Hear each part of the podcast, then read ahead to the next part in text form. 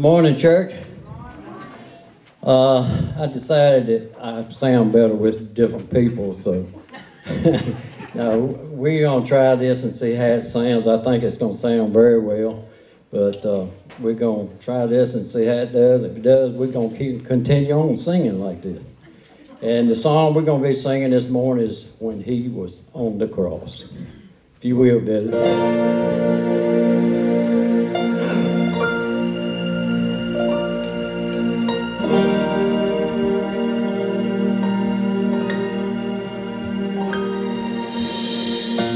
I'm not on an ego trip. I'm nothing on my own. I make mistakes. I often slip. Just common flesh and bone. But I'll prove someday just why I say I'm of a special kind. For when he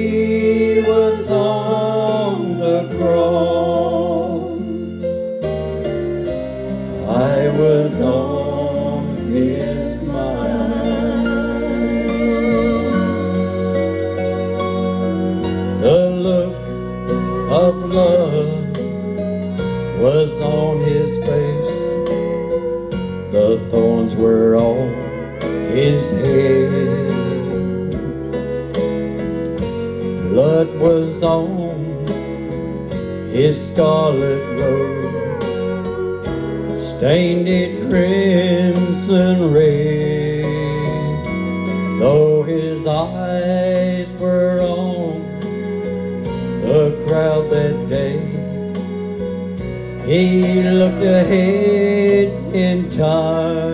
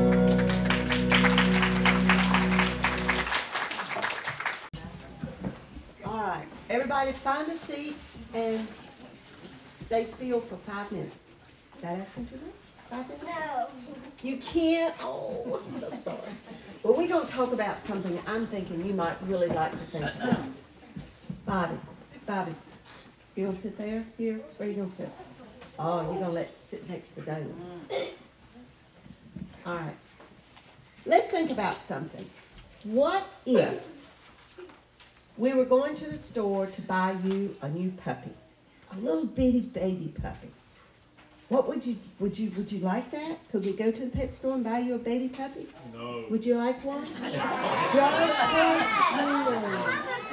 Just for All right, let's go. Let hey, hey, let's let's just pretend that we're going to go buy a cute, cuddly little puppy.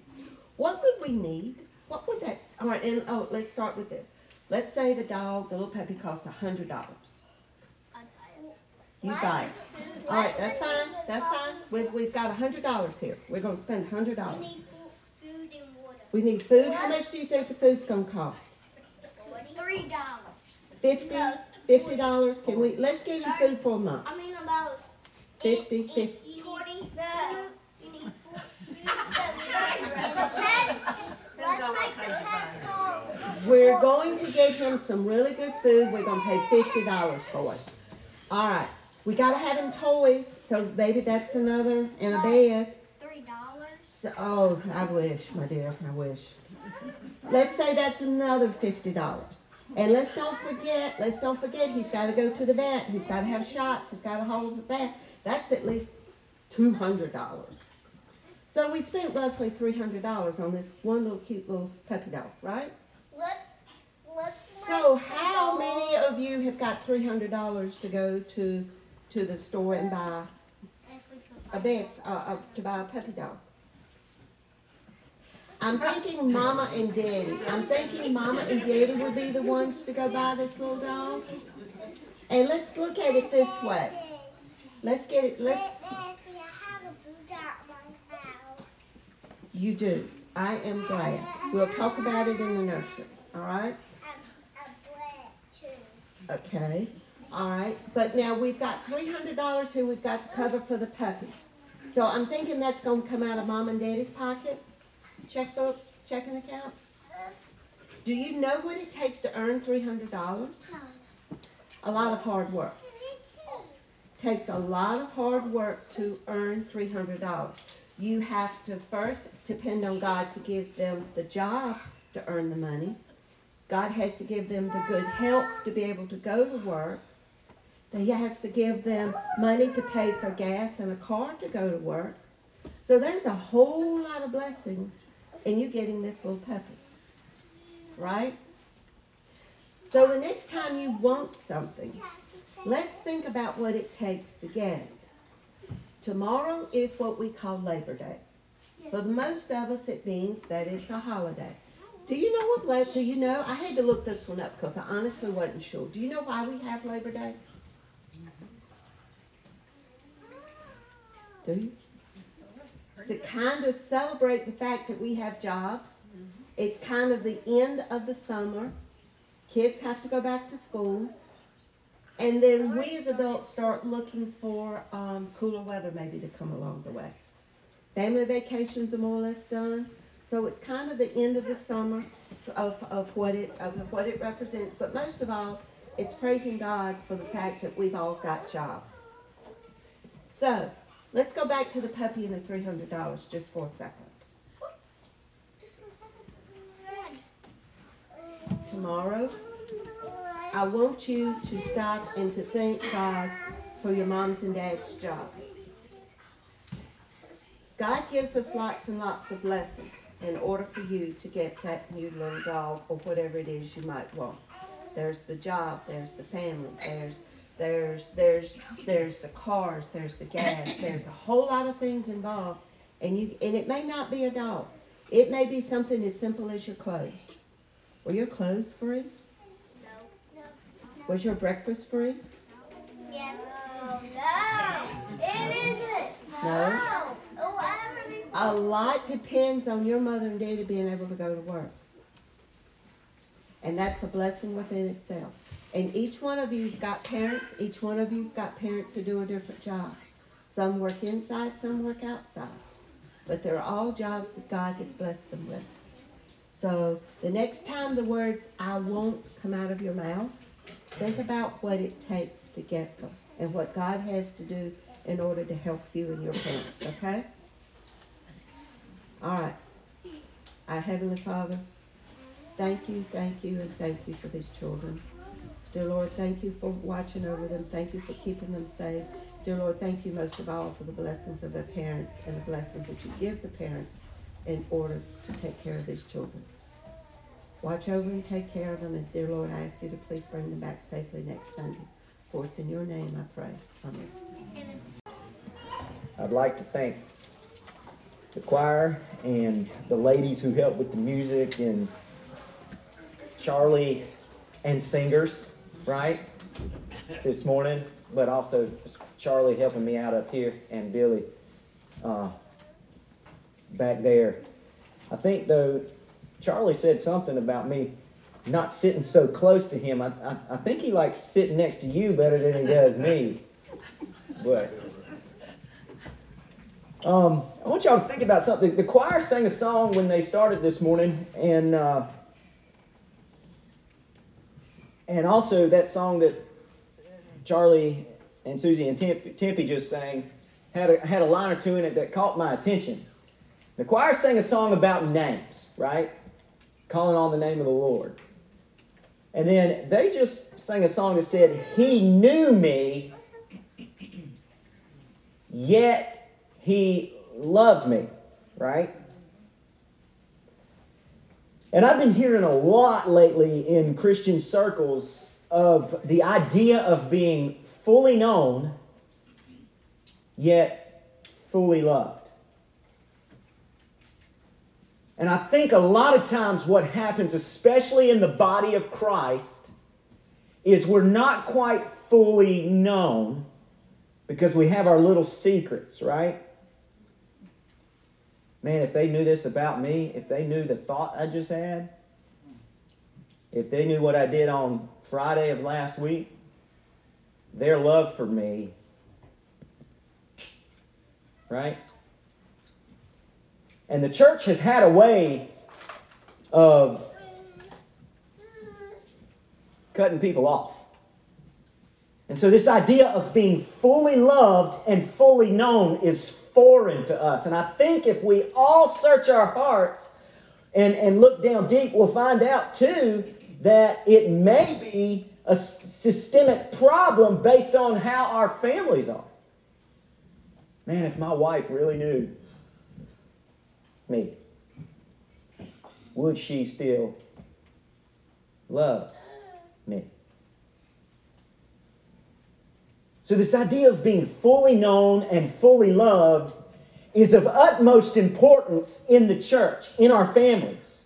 Like, what if you and I could be completely relaxed and at rest among those around us because they know us? They know who we truly are. They know our inconsistencies. They know our failings. And yet, at the same time, they choose to still walk with us and carry us when we're down. It's the, the idea of the fact that Jesus knows us deep within. He knows every thought we've ever thought, every deed we've ever done, and yet still chose to die for us is huge. And it ought to be a starting point for all the rest of that intimacy that we are calling for in our, the lives of our family and the life of the church. But also, this idea of names, right? Calling on the name of Jesus. See, here's, here, here's the thing. When somebody fully knows us and yet still chooses to love us, it it sets the stage for us to run to them when we're really struggling, doesn't it? And so when we talk about calling on the name of Jesus, understand, you know, we're not talking about just the name. I mean, you speak the name of Jesus and it has power, but the reason it has power is because that name is connected to a particular person who has proven himself faithful. Right?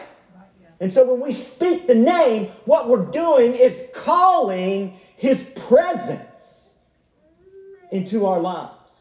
What we're doing is saying, I am in need and I need you.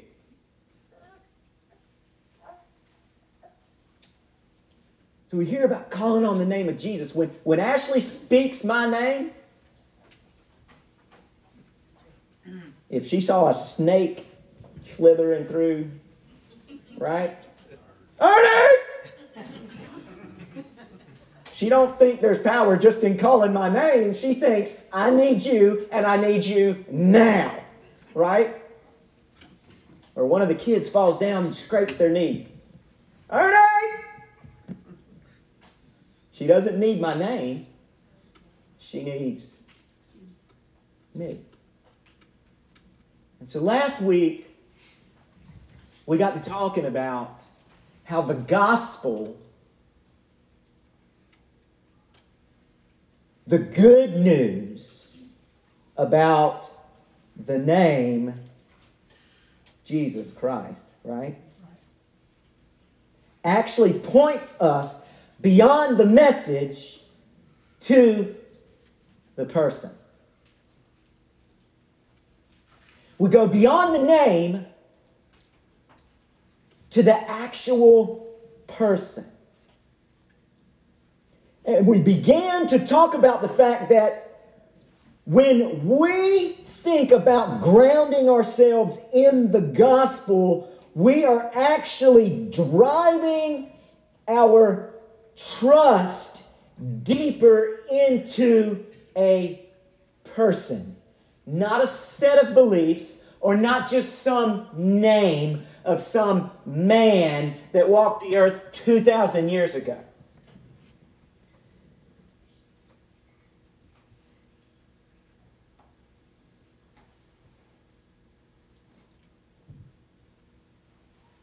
We are grounding ourselves in a relationship with Jesus Christ. Now we're talking about continuance, right? Paul says in Colossians 1, in Colossians 1, if you continue in the faith,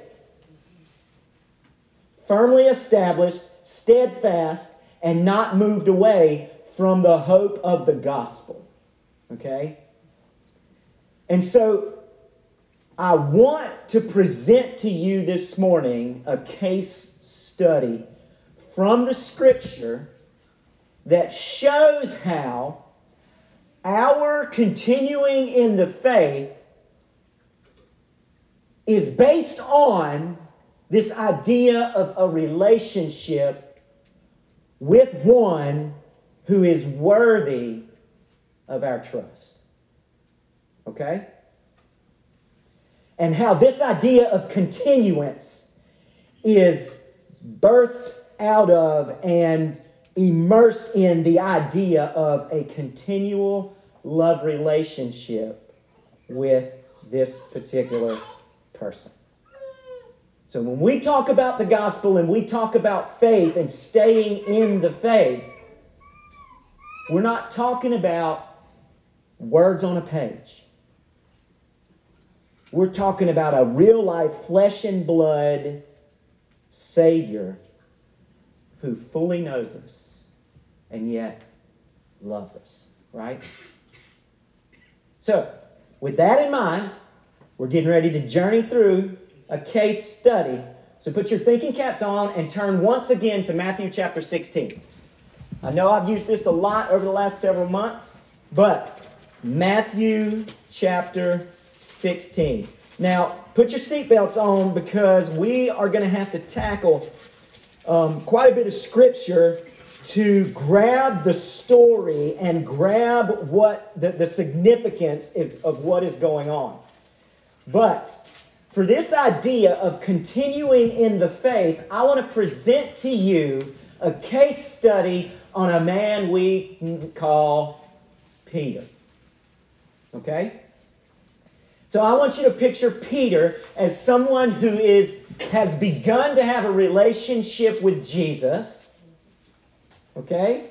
He's met Jesus. Jesus came to him, them on the Sea of Galilee, Galilee, said, Follow me, and I will make you fishers of men. Okay? And so Peter's been walking with Jesus. And finally, we've talked about this before. But look about look at verse 13 of Matthew 16. When Jesus came into the region of Caesarea Philippi, he asked his disciples, saying, Who do men say that I, the Son of Man, am? So they said, Some say John the Baptist, some Elijah, and others Jeremiah or one of the prophets. Now, now understand here, it's crucial to know who Jesus is. Everything rides on that. Everything. And he's basically asking, uh, hey guys, y'all have been hanging with me for a little bit. You've been hanging with me. You've been seeing everything I'm doing. You're developing a love relationship with me. So, what are you figuring out? What do you see? What is the Father showing you in your mind and your heart as you've been watching everything I do and hearing everything I say? And, and, and, you know, they say, well, some say you're this and some say you're that. He said, but who do you say that I am? Verse 16 Simon Peter answered and said, You are the Christ, the Son of the living God. Jesus answered and said to him, Blessed are you, Simon Bar Jonah, for flesh and blood did not reveal this to you, but my Father who is in heaven. And I also say to you that you are Peter, and on this rock I will build my church, and the gates of hell shall not prevail against it. And I will give you the keys of the kingdom of heaven, and whatever you bind on earth will be bound in heaven, and whatever you loose on earth will be loosed in heaven. So Peter is responding to the activity of God in his life, bringing him into a relationship with Jesus where he recognizes who he is, and he's beginning to place his trust in who this Jesus really is. All right? Jesus asked him, Who do you say I am? And he said, This is who you are. And so Jesus actually gives Peter a huge commendation. Blessed are you, because you're figuring this out. And guess what? It's not you who's figuring it out. It's actually the Father's activity in your life drawing you to me, helping you to see exactly who I am.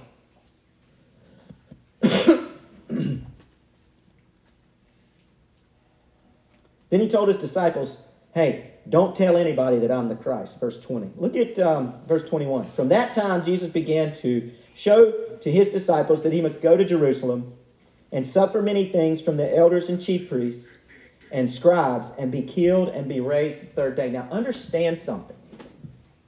I hope you can see the love relationship here. Because Peter and the disciples are coming to know Jesus as who the Father want, as how the Father wants them to come to know him. But understand that there's also all of this other information about Jesus that they don't have yet. And so, Peter, who's in a love relationship with the Father, the Father's revealing who Jesus is. Peter's, God, God the Father and Jesus are taking Peter one step at a time. And so they tell, he tells the disciples, now that you're figuring out that I am the Christ, there's a whole bunch of stuff that I have to teach you about that fact. So don't tell anyone I'm the Christ, but wait until you figure out what else I've got to show you. And so it's this idea of faith. Okay, you've shown trust in what I've revealed to you at this point. Now let me take you a little bit further and see how your trust is as I begin to teach you who I am and what this means about me being the Messiah. And so if you read Romans 1, it says that the just shall live by faith. And it says from faith to faith, right? And this idea of faith to faith to faith to faith to faith. And it's an idea of being grounded in a love relationship with Jesus so that He can take us from here and keep constantly moving us forward in our love relationship with Him so we get to know Him in the way the Father wants us to know Him.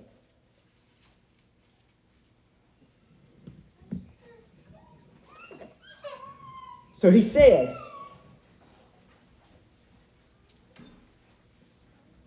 I'm going to suffer many things from the elders and the chief priests and scribes and be killed and be raised the third day. And Peter took him aside and began to rebuke him, saying, Far be it from you, Lord, this shall not happen to you. But he turned and said to Peter, Get behind me, Satan. How would you like for the Savior of the universe to turn to you and actually call you Satan? So, on one hand, Peter has just gotten this huge commendation from God. And on, now, on the other hand, Peter is not quite tracking with what God is wanting to teach him about Jesus the Messiah. And so he says, uh uh uh, uh I ain't buying that. And Jesus looks at him and says, Get behind me, Satan. You're not going to step in my way. And see, so many of us, when I, when I and, and, and me included, when I'm talking about continuing in the faith, and we better make sure we're continuing in the faith, we get this weight over us and we get this, oh my gosh, I got to be perfect and I've got to move forward and I've got to step in and I've got to get nitty gritty. And, and, and don't get me wrong, the Bible wants us to be at a place where we're serious about our relationship with Jesus. And that's why all those scriptures are in there because it's moving us to that point to where we're taking it seriously. And that can be a good thing. Oh my gosh, Jesus, please help me. But I love the fact that the scripture is real. And there's people in here that mess up and don't get it right. And when they're supposed to be having faith, don't quite understand and therefore can't. Let's go to John chapter 13. John chapter 13. Excuse me, guys. Verse 1 says, Before the feast of the Passover, when Jesus knew that his hour had come, that he should depart from this world to the Father, having loved his own who were in the world, he loved them to the end. There's the idea of Jesus' love again, right? So understand he's getting ready to go to the cross. His hour had come. It's time for him to be killed, crucified, as he just told Peter in Matthew chapter 16. Although this is a lot of time has passed now, Jesus is getting ready to go, die on the cross, and be raised from the dead and ascend to his Father. And knowing that, this is what he does. And supper being ended, the devil having already put it into the heart of Judas Iscariot, Simon's son, to betray him, Jesus, knowing that the Father had given all things into his hands, and that he had come from God and was going to God, rose from supper and laid aside his garments, took a towel, and girded himself. After that, he poured water into a basin and began to wash the disciples' feet and to wipe them with the towel with which he was girded. Now, understand, Jesus has been like the master teacher. This position of washing feet back then, when you're walking around dusty roads because you don't have cars and everything else, you may ride some donkeys or some horses or something like that, or camel or something. But most of your travel is going to be in sandals, walking down the road, dirty roads. It was the servant's job to wash your feet. And so Jesus, who's a master teacher, is actually t- humbling himself to the position of servant. And get this those who are fully known, he knows everything that's about to happen. He knows all the disciples that are fixing to be scared half out of their mind and flee from him.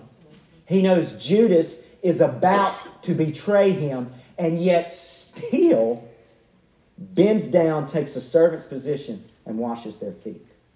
But watch what happens when he gets to Simon Peter. It says, He came to Simon Peter, and Peter said to him, Lord, are you washing my feet? Jesus answered and said to him, What I am doing you do not understand now, but you will know after this.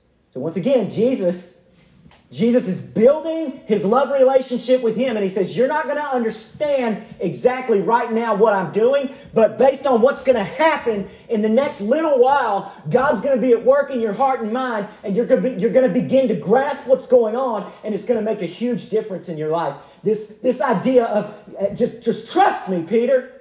Just trust me. Peter said to him, Never shall you wash my feet. Jesus answered him, if I do not wash you, you have no part with me. Peter, do you really trust me? Do you? And as I'm revealing step by step things you need to know, your main task is to trust me. It's your main task. And Peter, and, and we spoke last week about blessed are those who hunger and thirst for righteousness, right? Blessed are the poor in spirit. And if we are of a position of pride, you ain't going to do nothing for me. And it comes sometimes out of insecurity and guilt and shame that's in our lives. Guys, y'all understand how important it is that we are humble enough to say, you know what? I'm hungry. Jesus, wash me. I'm taking you up on this. Peter said to him, You shall never wash my feet. Jesus said, If I do not wash you, you have no part with me. And Simon Peter said to him, Lord, not my feet only, but also my hands and my head. Jesus said to him, He who is bathed needs only to wash his feet, but is completely clean, and you are clean, but not all of you.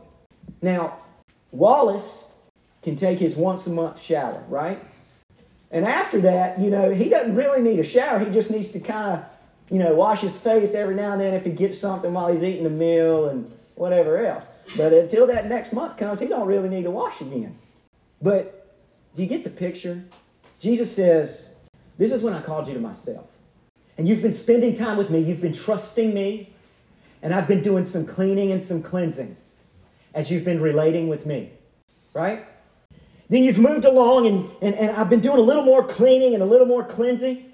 And then you get over here and and I'm telling you, I, I just I just want to wash your feet. That's that's all I want to do this time. And and you're like, well, no, just go ahead and do the whole thing. Well, no, no, Peter, Peter, just stop, stop just a minute. Don't don't get in over your head. Don't don't um get all religious on me. Just we take him one step at a time. I've, I've already cleaned you back here. I've, I've already given you your once a month shower. And what I want to do is I just I just want to I just want you to trust me in this one little thing that I'm doing right now. I just want to purify you in this one little area.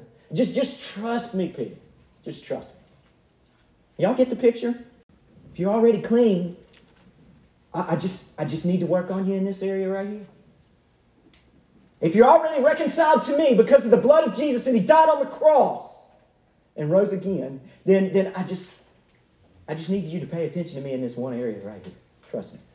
Um, we talk about uh, not understanding and where we are in our relationship with the Lord and whether we continue or remain in the faith or whether we don't. I want you to turn to uh, Matthew chapter 26. Matthew chapter 26. And we're going to kind of discuss this a little bit in the life of Peter. Matthew chapter 26, verse 31. Well, yeah, that's where I want to be. Jesus said to them, All of you will be made to stumble because of me this night. For it is written, I will strike the shepherd, and the sheep of, sheep of the flock will be scattered. Now, understand that in Peter's relationship with Jesus, the moment he began to share with Peter that he had to go suffer and die, Peter was like, uh uh uh uh. And Jesus rebukes him. And since that point, Jesus has been trying to teach him this is what's going to happen. I'm going to suffer and die. And, and, and this is the plan. This has been the plan since Genesis, before Genesis. Right? But especially Genesis 3.15. There was going to be a Messiah who was coming, who was going to, to uh, be bruised in his heel. He was going to suffer a blow. But he was going to crush the serpent's head. And so I want you to understand, Peter, that this has been the plan. And when it comes to washing you, I have to go out this way. And you have to let me wash you by going out this way. And so you can begin to understand sometimes we think in our lives things should go this way. And because I'm trusting an almighty Messiah who has all power to do anything that he wants to do, then he's going to part the waters just like he did with Moses. Or he's going to raise the dead just like he did with Elijah. Or he's going to heal the leper and the blind man and the lame just like he did with those when he walked the earth. But sometimes we get disappointed with God because he can do this and yet he chooses not to. And yet he walks the dark path instead of the light path. But understand that there's a reason that he does what he does when he does it, and he has a greater plan, and he's remaining faithful to his plan and to the love that he has for you and I when he tells us, walk this way. Walk with me. But you can understand now the disappointment in the disciples and Peter they have somebody standing next to them who is powerful enough to change all of life as they know it, and yet he's just standing there, not gonna fight. And they're exhausted and they're sad.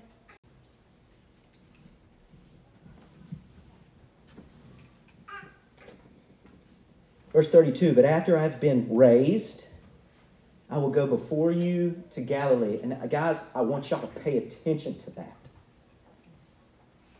The idea of the resurrection of Jesus is of utmost importance to continuing in the faith.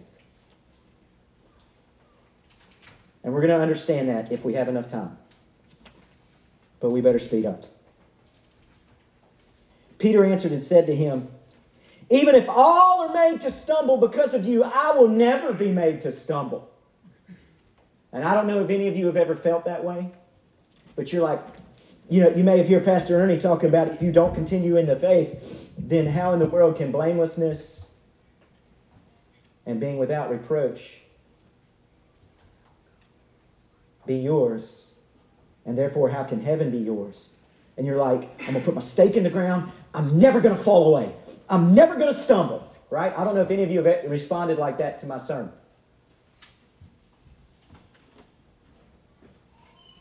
Guys, I'm going to tell you right now. I could tell myself till I'm blue in the face that I'm never going to stumble, and I'd be lying right through my teeth.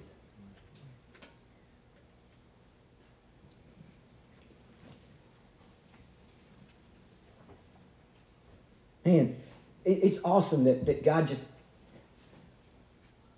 works with the, his people that he loves step by step by step in the midst of all of our inconsistencies, in the midst of our confusion, in the midst of our misunderstanding.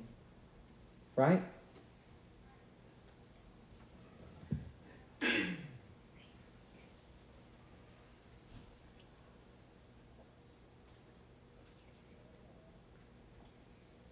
Verse 34 Jesus said to him, Assuredly, I say to you that this night, before the rooster crows, you will deny me three times.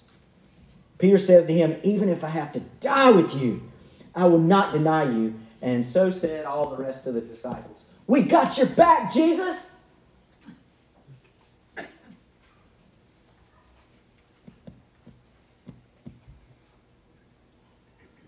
Verse 36 Jesus came with them to a place called Gethsemane and said to the disciples, Sit here while I go and pray over there. And he took with him Peter and the two sons of Zebedee, and he began to be sorrowful and deeply distressed. And he said to them, My soul is exceedingly sorrowful, even to death. Stay here and watch with me. And he went a little further and fell on his face and prayed. And that's when he asked if the cup could pass from him. And he came back to Peter and the disciples and found them sleeping and said to Peter, What?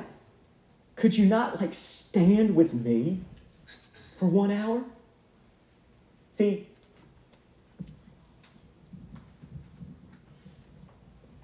some of us may think, man, I got this. I got this Christianity thing. I'm going to stand for Jesus, and even if I have to die for him, I got it.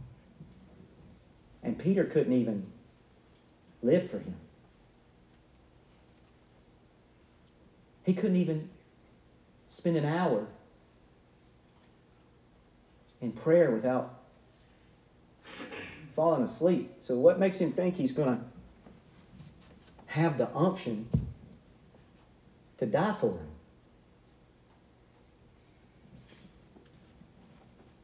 So, if you know that that happened about three times, okay? Verse 47 Judas, while Jesus was still speaking, Judas came and they arrested Jesus. Okay? And then verse 69 of chapter 26, verse 69, it says, Peter sat outside in the courtyard, and a servant girl came to him, saying, You also were with Jesus of Galilee. But he denied it before them all, saying, I do not know what you are saying. And when he had gone out to the gateway, another girl saw him and said to those who were there, This fellow also was with Jesus of Nazareth. But again he denied with an oath, I do not know the man. And a little later, those who stood by came up and said to Peter, Surely you are also one of them, for your speech betrays you. And then he began to curse and swear. Now, this is one of Jesus' disciples, guys. This is the one he said, I'm going to build my church on this rock, and the gates of hell will not prevail against it. This is Peter. This is like lead dog in the disciple group. And he's cursing and swearing, saying, I do not know the man. Immediately, a rooster crowed. And Peter remembered the word of Jesus, who said to him, Before the rooster crows, you will deny me three times. So he went out and wept bitterly. Blessed are those who hunger and thirst. Blessed are those who mourn. Blessed are the poor in spirit. Right? So Peter goes out and weeps. Now turn to John chapter uh, 21. I'm skipping a bunch of chapters here that I wanted to show y'all, but I'm running out of time.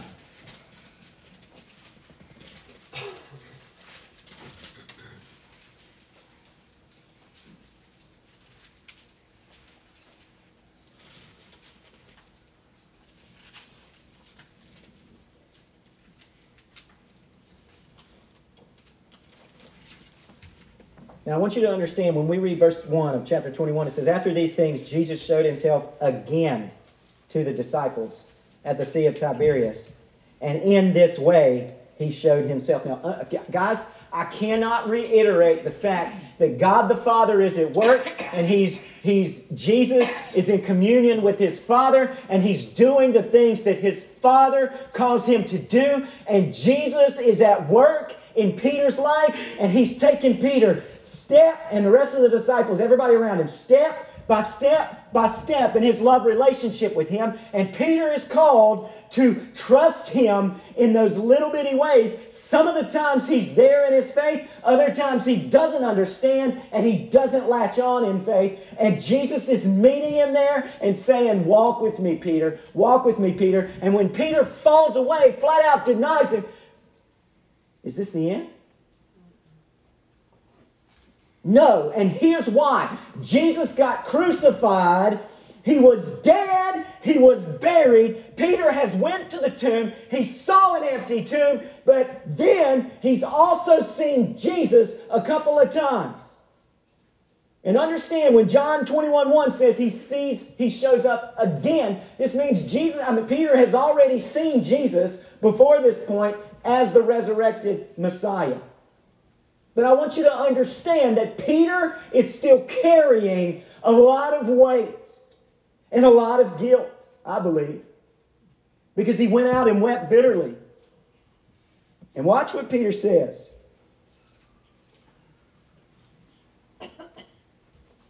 Simon Peter, Thomas called the twin, Nathanael of Cana in Galilee, and the sons of Zebedee, and two others of his disciples were together. Simon Peter said to them, I'm going fishing.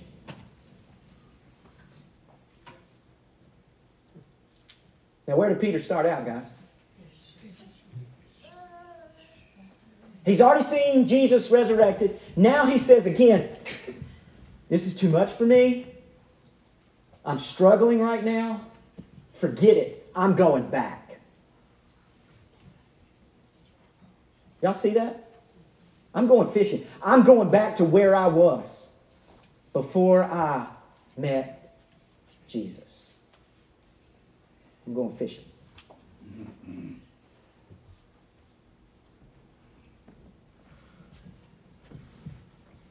I'm glad that there is a God who fully knows us and yet chooses to love us, right? So understand if Jesus was still dead in a tomb, what I'm about to tell you would have never had happened. But because that was not the end, and because there was no power that can stop a faithful God, then I can tell you the rest of the story.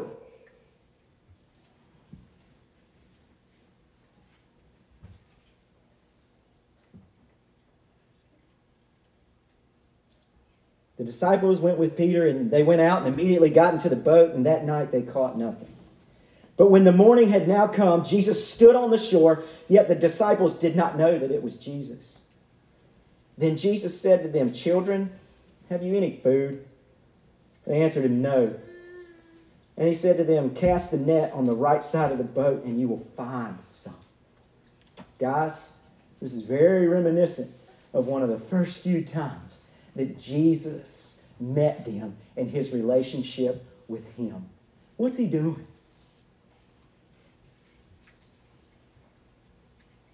He's taking them back. Peter went back, Jesus went back. And he said, This is when you met me. You remember what happened? You couldn't catch some fish, and I told you to cast some nets on the other side. Right? You see, it's all about a love relationship with a living Messiah, not one who is dead, guys. It's about a love relationship with the God who remembers when He first met you and who remembers every step of the way since then and can pick up at any moment and get you where He wants you to be. The love relationship is of utmost importance from faith to trust, to trust, to trust.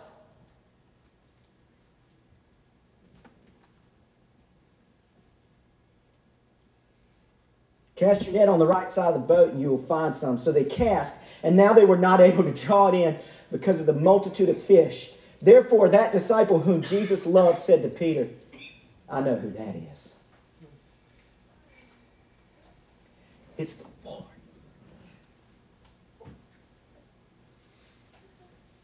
Now, when Simon, Peter heard it, it was the Lord,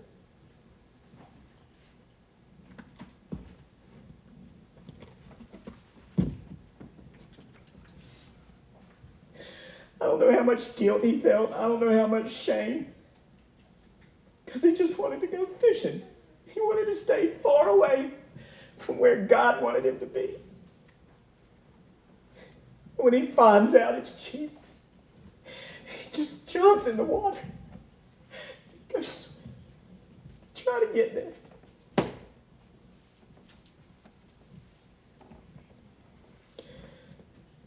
Jesus, he cooked him breakfast.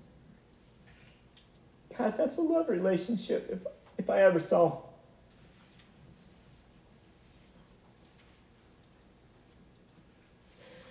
He denied Jesus three times and Jesus cooking breakfast. And he said, you, you, You're not going to understand now, Peter, about me washing your feet, but you're going to understand a little bit later what it means. And Peter thought, I got this. You're not going to wash my feet and I'm going to die for you. And he didn't even know that he was going to fail. And Jesus said, You'll understand it. You'll understand how much you need me. Just hang on.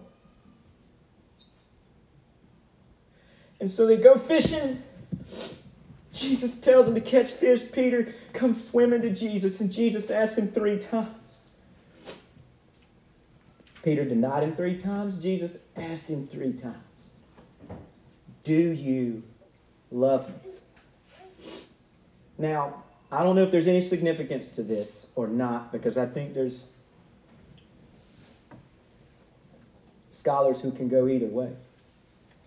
But I think the first two times Jesus asked Peter, Do you love me? he uses the Greek word agapao which is a committed choice type of love.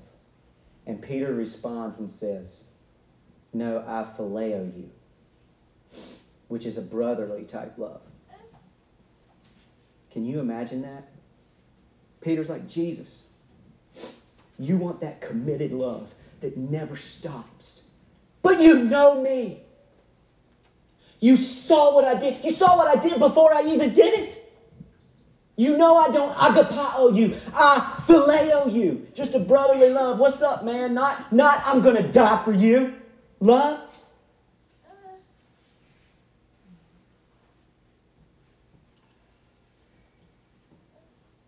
To be fully known and fully loved.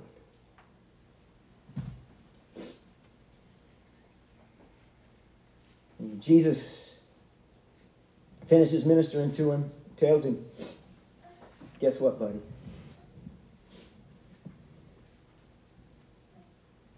You are going to die. I got you. You think you don't have what it takes, but now you're letting me wash you. And guess what? You are going to die for me. Keep reading because of my work inside of you, because of my love relationship, because I'm not a dead Messiah, I'm an alive Messiah, and I'm going to send my Holy Spirit, you're going to stand the test because I'm at work in you. Now, watch what Peter writes. I know it's 1207, but y'all got to hang with me. Watch what Peter writes in 1 Peter chapter 1.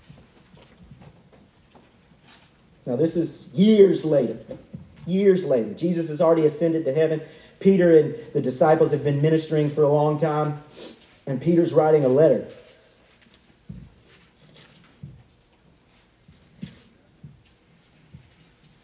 Look at what it says.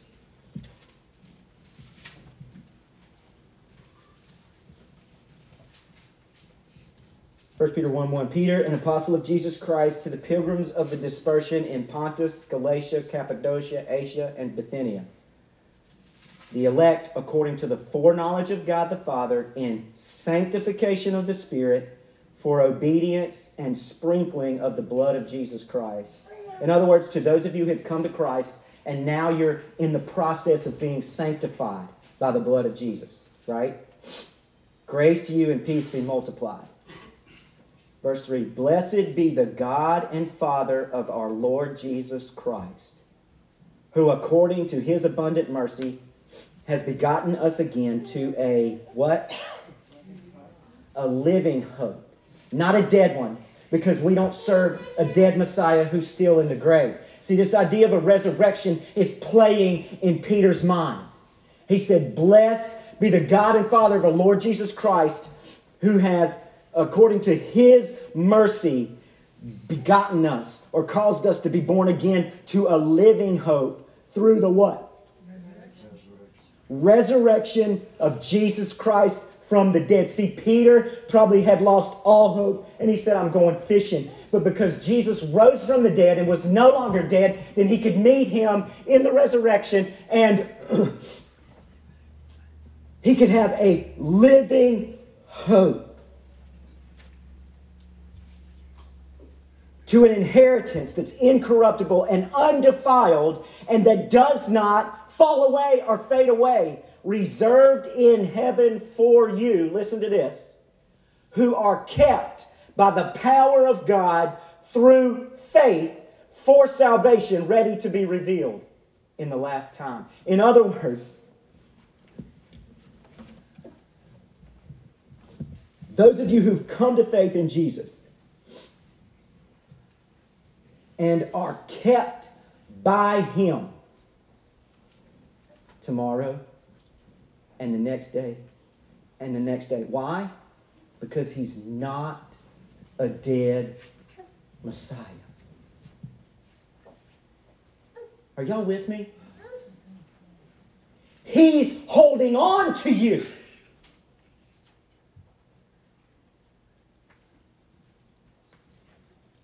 And He wants to meet you step by step by step. And He wants you to cling to Him and He wants to walk you through the next season and the next season and the next season.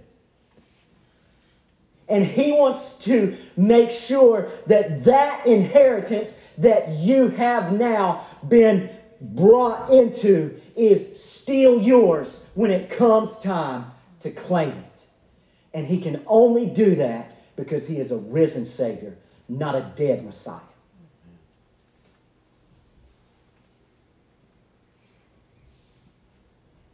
So listen.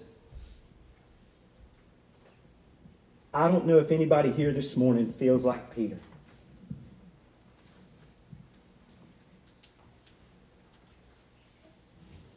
You've blown it. You're worried about where you stand with Jesus. Some of you, you know, some of you need to come up here and, and, and tell Jesus, you know, Jesus, I don't agapao you. I only phileo you and you know it. Some of you, it's your moment to be poor in spirit. This is your moment. For some of you, you've been poor in spirit. And this is your moment when you need to come and say, Jesus, I need your keeping. I need your resurrection power to transform me and give me a living hope because I sure been walking without. But for some of you, you may be looking at your life and you may be saying, you know what? I had all this uh, backwards. I thought it was kind of a, the way you got right with God was just by doing things, not by trusting in a person. And you know, Peter, Peter, he had Jesus had something to go back to with Peter where he first met Jesus and Jesus began to change his life. I, I, I, can't see that in my life. I can't see where I've actually trusted a person. And I really need to get that straight. Then that's your invitation this morning. So as we sing, the invitation hymn. Guys, you're not coming to an altar.